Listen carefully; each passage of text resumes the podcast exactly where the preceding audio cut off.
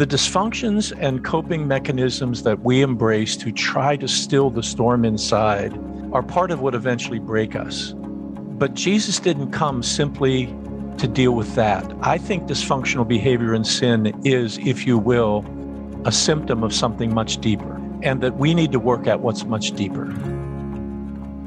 Welcome to the Renovare podcast, place for honest and unhurried conversations about interactive life with God. I'm Nathan Foster, and our guest today is an extraordinary person, Terry Wardle. Terry's written a number of books. He's a founder of Healing Care Ministries and professor emeritus at Ashland Theological Seminary. I spoke with Terry from his home in Ohio. Terry, I'm really curious to hear a little about your story. Well, at my age, that covers an awful lot of years, but I would begin with the fact that I was raised in a very blue collar, non Christian environment. And uh, very early in my life, I experienced a series of significant traumas. Uh, and those traumas really predisposed me to a tremendous degree of anxiety and avoidance behaviors. And as I began to grow, and certainly my parents didn't understand any of that. They just saw me. My dad actually called me a weenie, and my my mother said I was nothing but a nervous child. But what I had experienced traumatically had left me with that sense that the world was absolutely not safe, and if I'm not hyper vigilant, it's going to somehow consume me. And by the time I became a teenager, I found that certain behaviors would still that storm, but it would still that storm in very negative ways. So I did things that teenagers do to act out and to try to kill pain. But in my uh, last semester of my college experience, because of friendships with people that were deep believers at that particular college, I came to the point in my own darkness and brokenness that I knew I needed more. And the Lord just met me. And it was a profound experience of his presence and his forgiveness. And from there, my friends were absolutely aghast that I decided I want to serve the Lord the rest of my life. They would have never expected that. And so I began that pilgrimage to become a seminarian, uh, to uh, pastor a church, possibly, and to make the long story come to a point is I became very successful early on in ministry, but I had never dealt with the unresolved emotional baggage of the past. So I was always living a very performance dominated life, achieving through the grid of anxiety and despair. And at a time when people probably would have thought I have really reached the pinnacle of success, having planted a church that grew tremendously and authored a book or two and had been the head of a seminary, I had a very, very significant emotional breakdown. And I actually ended up in Cedar Springs Psychiatric Hospital, right in Colorado Springs. And the baggage that I had unknowingly been carrying behind me in all my relationships and all my work had finally just unloaded around me and I didn't know how to handle it. And I needed significant care. And I got some good care uh, there at Cedar Springs. But one of the things that was frustrating for me is that I gained a greater understanding of how someone could become messed up like I was. But I didn't understand, I didn't necessarily feel that I had engaged the Lord in those places in such a way that I could be free. And it was after the psychiatric hospital that I, very frustrated, went up to the mountains in California to try to gain some sense of uh, stability that I I was honest with God and I said, I'm tired of reading scripture. I'm tired of memorizing facts. I don't have anything else that I can do. Eventually, I opened my Bible to the story of Jesus in Gethsemane, and something grabbed me. And I realized that when Jesus was at his worst, the Father didn't give him a scripture but he gave him an encounter and that's what i began to pray about is i need an encounter but i need an encounter in today that is somehow going to address the unresolved and unrepaired ruptures of the past.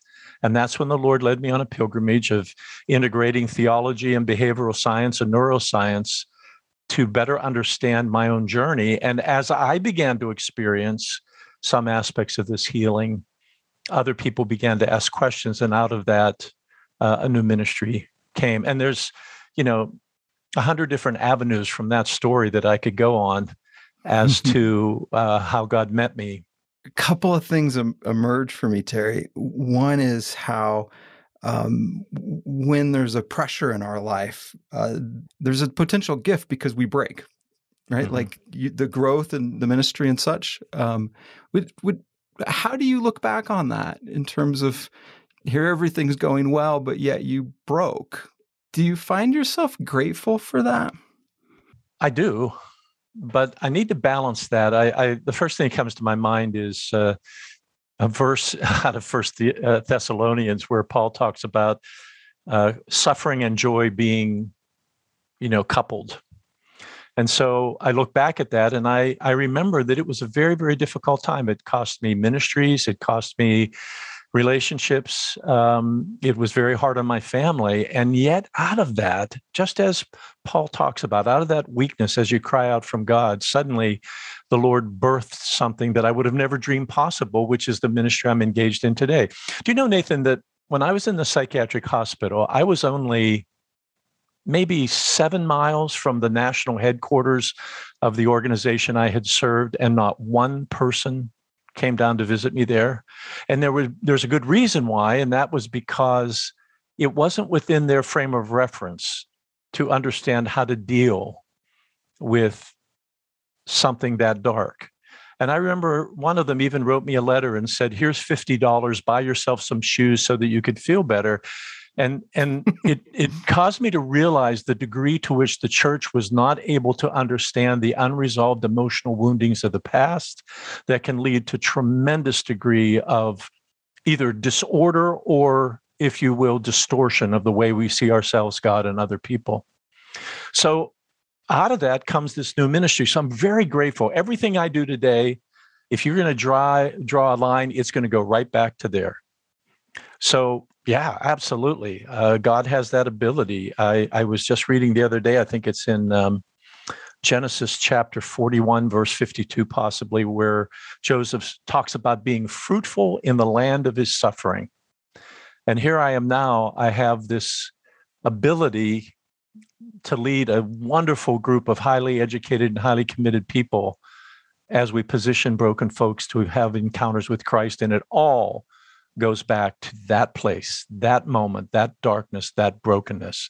And uh, I don't think I have the wherewithal to do it, but I've always threatened I'd like to write a book on ditch theology because I've met Jesus more in the ditch than I ever have on the Mount of Transfiguration. And I think there's a lot of people in ditches today of emotional wounding and baggage that do not understand that Jesus is right there wanting to meet them and wanting to bring transformation to their lives. It requires a certain level of fortitude, strength in the ditch to I mean we have choices in the ditch, right? But to to be willing to go to look at oneself with God. Um, would, you agree that there's a there's a strength that that that that requires? I do believe it's a strength. There's a strength, and I'm going to suggest that one of the sources of that strength is a community that understands the nature of the dark night of the soul and how God meets us there.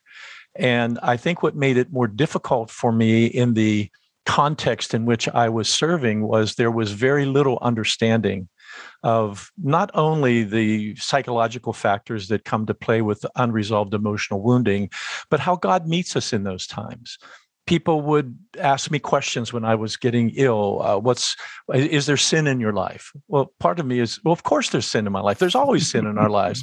Uh, what did God tell you to do that you haven't done? You follow. They're they're they're trying trying to find this quick fix rather than understanding that there is something very formative in the midst of this experience, and where strength comes is obviously in your previous walk with the Lord to allow Him to form you, but also with a community that understands this aspect of the Christian journey. I would I would argue that for many people, particularly I would say in the evangelical world, the map through suffering is not well etched. It's something that people think you need to get out of rather than recognizing that God has a purpose there.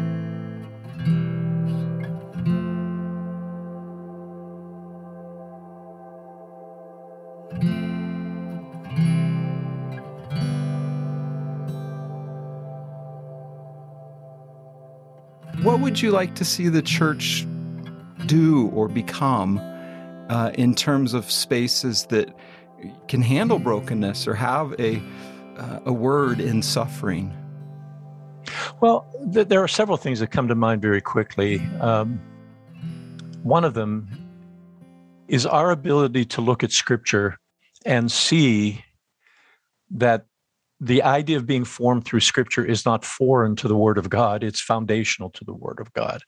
Romans 5 talks about being formed in the midst of difficulty. It's also in um, the book of Hebrews, it's in the book of James. And I think it's something that we need to be able to help people see that there is a theology of glory in which God comes and he does these wonderful acts of deliverance and provision, but there is also a story of the theology of the cross, where in the midst of suffering, we begin to experience a, a new drive towards Jesus, a, a, a new formation of our lives.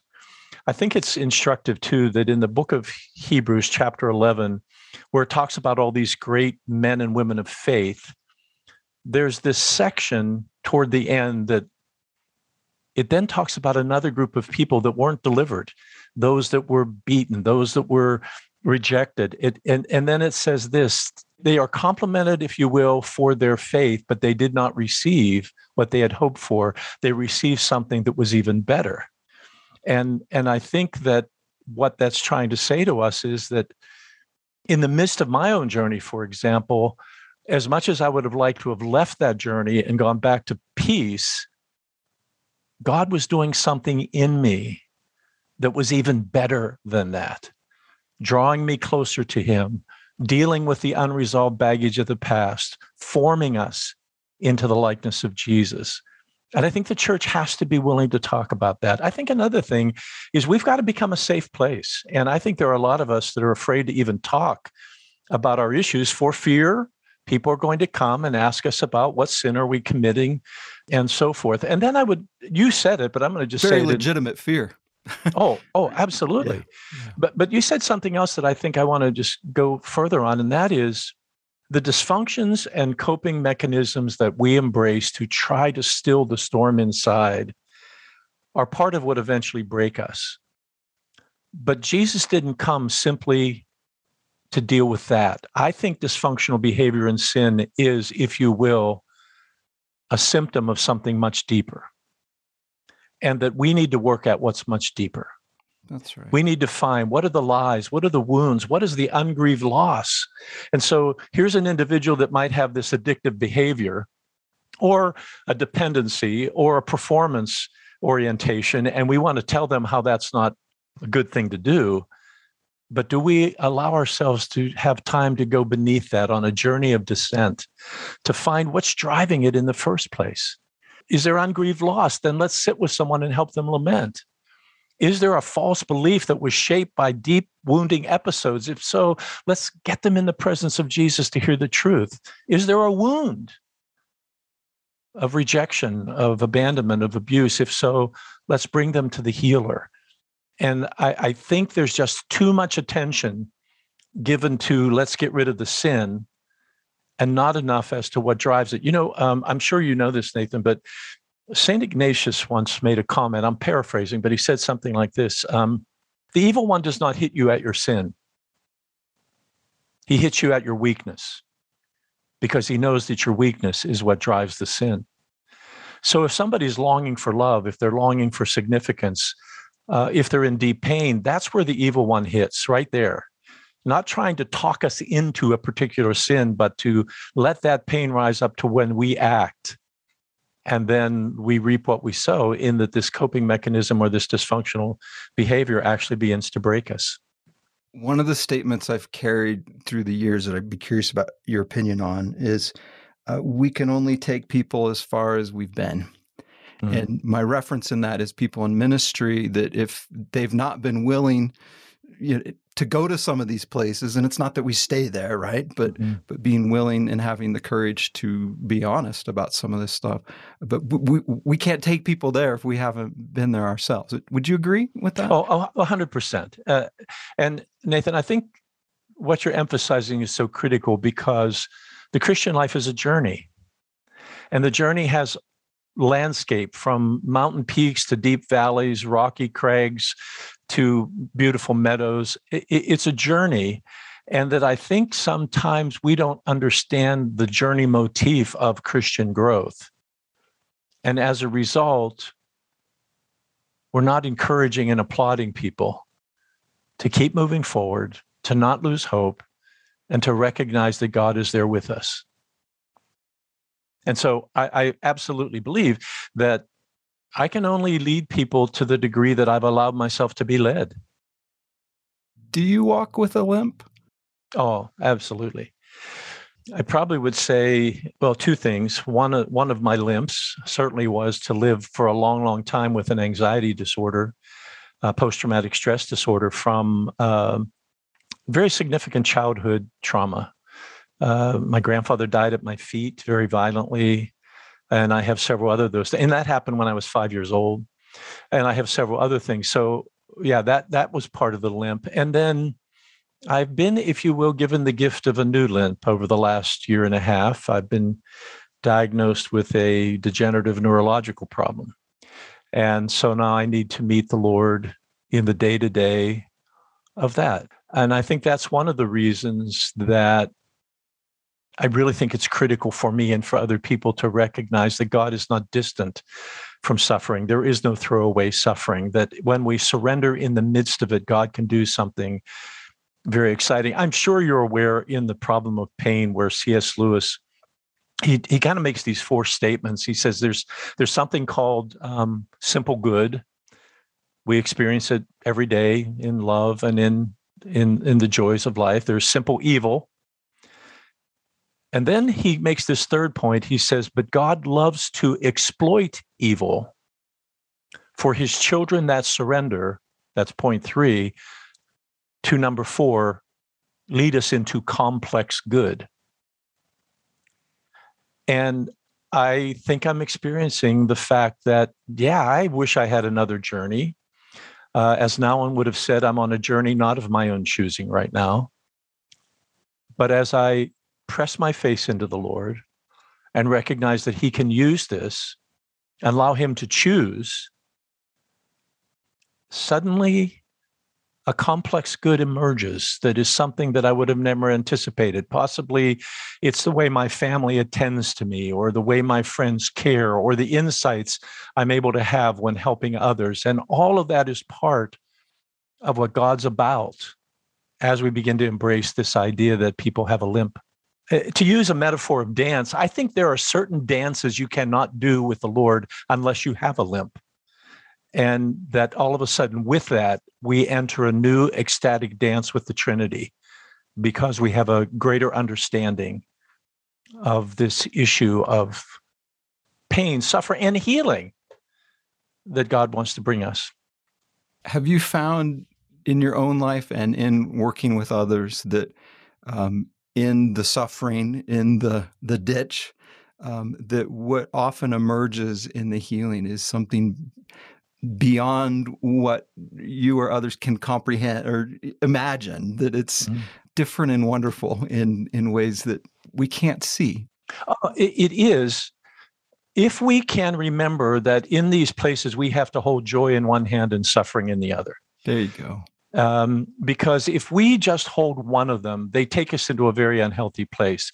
If we fail to grieve our losses, if we fail to talk honestly about the struggle we're having, if we fail to shed the tear over what it is that we are presently walking through, it it will eventually repress ourselves down into a depression and a despair that we'll have trouble getting out of it. But if it's all joy, joy, joy, um, it, it becomes saccharine sweet, and people don't they don't really buy the message, you know, because they see us walking away with a limp, and yet we're trying to pretend like we're totally whole, and they can see the, if you will, the uh, the contradiction there. Yeah. And and I think today in this world, especially post COVID or still COVID world, there has to be an honesty about the nature of struggle, um, an honesty about how God does come in some circumstances and He really delivers people and He heals them. And I've experienced it in my own life and it's been wonderful. But there's also this other kind of grace that comes to us in disguise. I, have thought of Paul, Nathan. You know, here he sees these miracles that God's working through him. He talks about how the kingdom of God is not a matter of talk, it's a matter of power. So you see this power dynamic that's present in his whole kingdom metaphor. And then all of a sudden he has a struggle. And don't you think he was kind of thinking maybe initially, God, let's work that power dynamic on me? and yeah. and and the Lord basically says this: I, I have a different kind of grace for you. See, it'll be a grace in disguise. It's not the grace that sweeps over you and sets you free. It's the grace that will form you in the midst of weakness. And I need you to surrender into that. And I think there is a history of folks since Christ that can show us this is a reality. And the church needs to come back to that question to make room for this a theology of glory where God comes in and does amazing things, which I see all the time in the inner healing of folks that are broken, but also a theology of the cross that reminds us that God does shape us through suffering.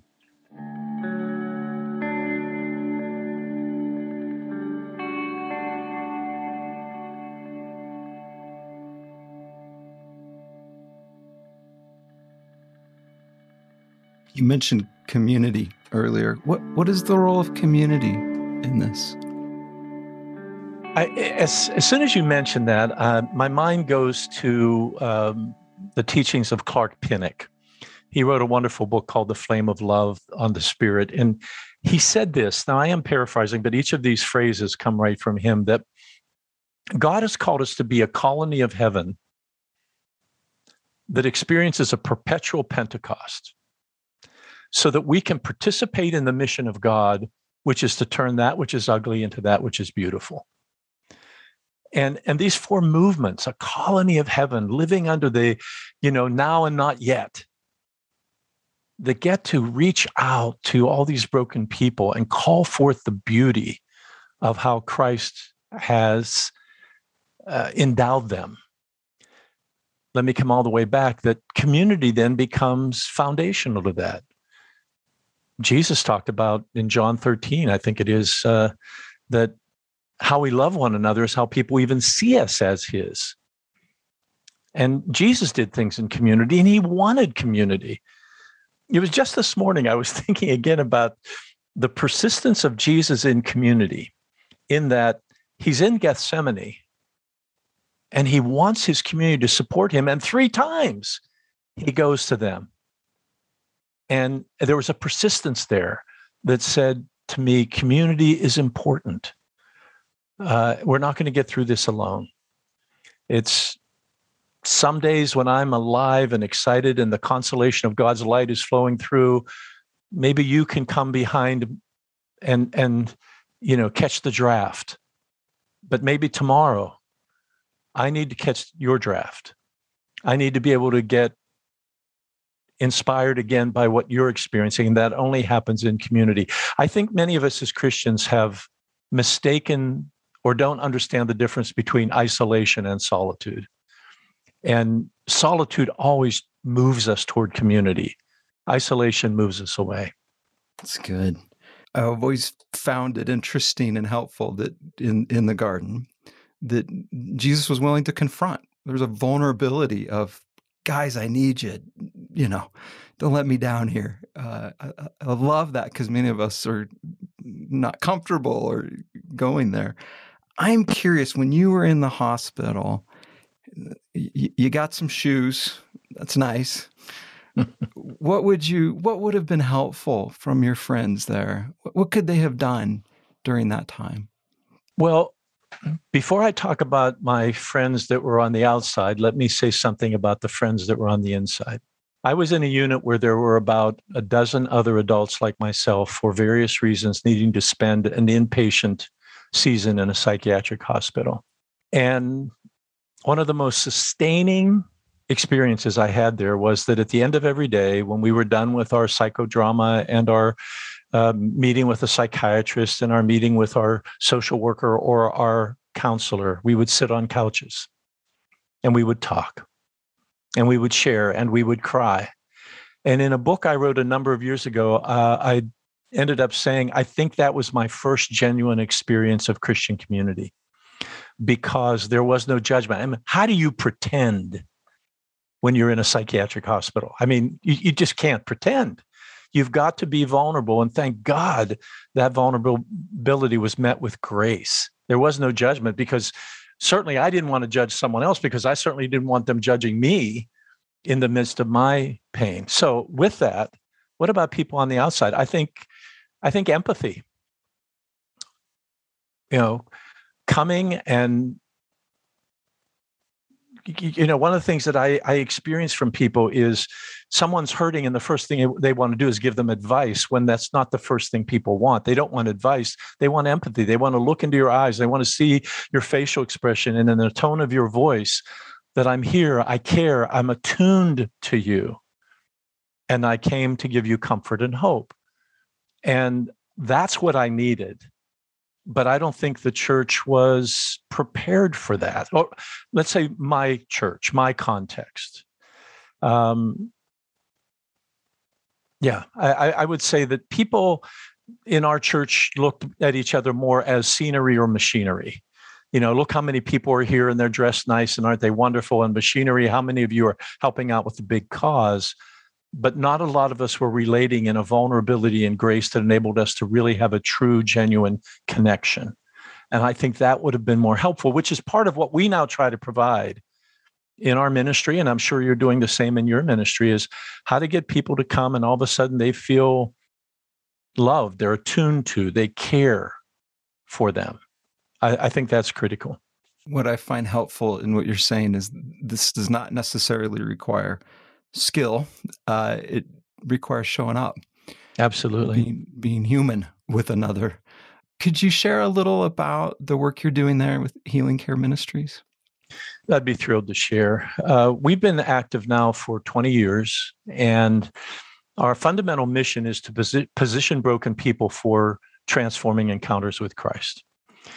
And we have a staff that is comprised of counselors, formational prayer caregivers.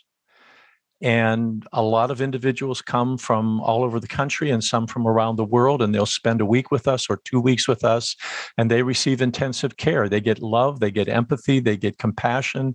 They also are positioned before the Lord to let the Lord come in and meet them in the unresolved emotional baggage of the past. And even as we're speaking, up at our center, which we purchased this year, uh, we have individuals that have traveled in and they'll be meeting with uh, these folks. And uh, it's it's a wonderful experience. But we also do equipping seminars. We have uh, ways that we equip caregivers, caregivers and counselors to be effective in healing prayer, in emotional healing prayer.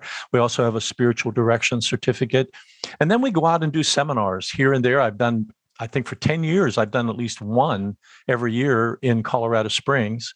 And that's for people to come and experience refreshing and get the news of God's love and get their identity in Christ. And that's part of what we do.